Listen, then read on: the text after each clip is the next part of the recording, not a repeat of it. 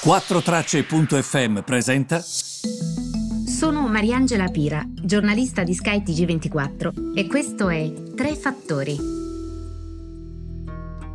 Benvenuti, tre fattori del 18 gennaio. La situazione è complessa, mm, ma alcune cose, grazie ai dati, riusciamo a vederle in modo molto semplice. La prima è il fatto che ehm, lo spread non si sta muovendo tuttora. Eh? Eh, noi abbiamo, mentre io registro l'audio, siamo in attesa della conferenza di varie conferenze, però siamo in attesa soprattutto del Premier Conte che parlerà appunto in diretta da Roma ehm, e, dal Parlamento e dovrebbe mm, parlare appunto di questo momento e di come pensa di superare questa crisi che sta investendo il suo governo. Quel che è certo è che, il COVID, è che il, lo spread non si muove. Come sapete è questo termometro che misura l'affidabilità che noi abbiamo rispetto agli investitori che ci prestano i quattrini.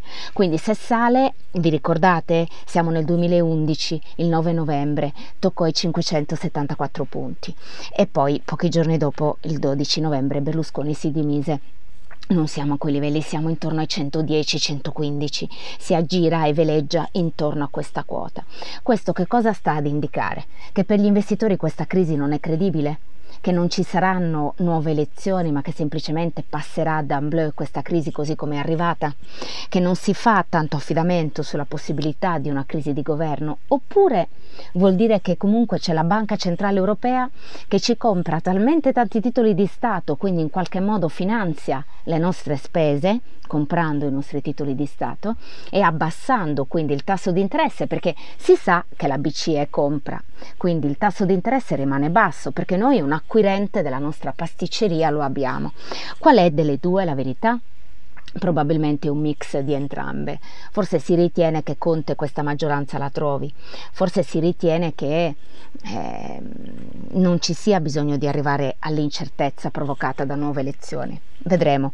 In ogni caso la situazione è complicata, nel senso nel senso vero del termine, perché sapete spesso sto sentendo questi ragionamenti su ah ma lo spread non sale perché comunque non pensa che ci sia una crisi politica, oppure ah però comunque la situazione tutto sommato anche in borsa è sotto controllo, ma mm, mm, quello che, che si dimentica è la cosa più importante, cioè che noi in questo momento dovremmo avere un governo nelle sue piene funzioni, perché già quando è nelle piene funzioni rispetto a uno tsunami come il Covid fa errori, li ha fatti anche la Merkel gli errori continua a farli perché comunque questo è uno tsunami che è entrato nelle nostre case.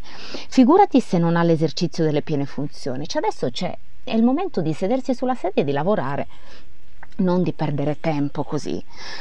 Quindi questo è secondo me l'aspetto scoraggiante. Noi dovremmo essere in un tavolo riuniti che parliamo di come spendere le risorse del Recovery Fund, cercare di snellire al massimo quella che è la catena di comando, di modo che ci sia anche efficacia ed efficienza nello spendere le risorse, che si capisca ma da qui a due anni dove le voglio spendere, in che settori io voglio considerare le maggiori spese?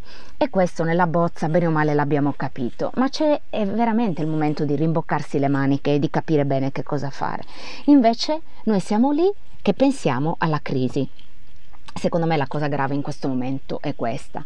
Per il resto il prodotto interno lordo della Cina, secondo quanto riporta il governo, è cresciuto di oltre il 2% nel 2020.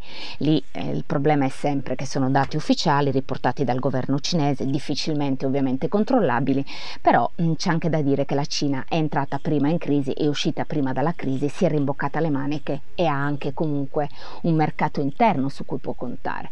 Se la Cina non fa import-export è abbastanza tranquilla tranquilla perché ha più di 250 milioni di consumatori, quindi è anche, mm, è anche francamente è impossibile fare un paragone no, con la Cina da questo punto di vista. Per il resto ehm, vi ricordo ehm, che eh, la concentrazione è anche sugli Stati Uniti, oggi c'è il Martin Luther King Day, quindi eh, i mercati americani sono chiusi, le borse americane sono chiuse, tanto che Stellantis, il gruppo che è nato dalla fusione tra FCA e Peugeot, si è quotato stamattina a Milano e a Parigi, ma non si è ancora quotato ehm, a Wall Street perché oggi è chiusa, si quoterà domani.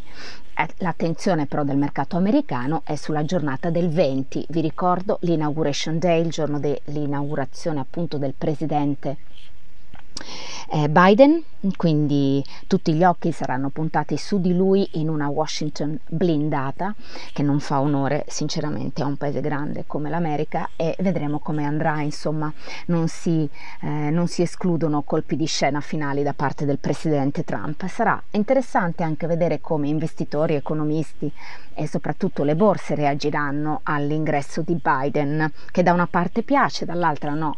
E parlo ovviamente da un punto di vista economico e di scelte non solo di politica economica ma anche di atteggiamento rispetto alle grandi aziende quotate a Wall Street. Seguirò ovviamente il tutto insieme a voi. Grazie per avermi seguito e a presto.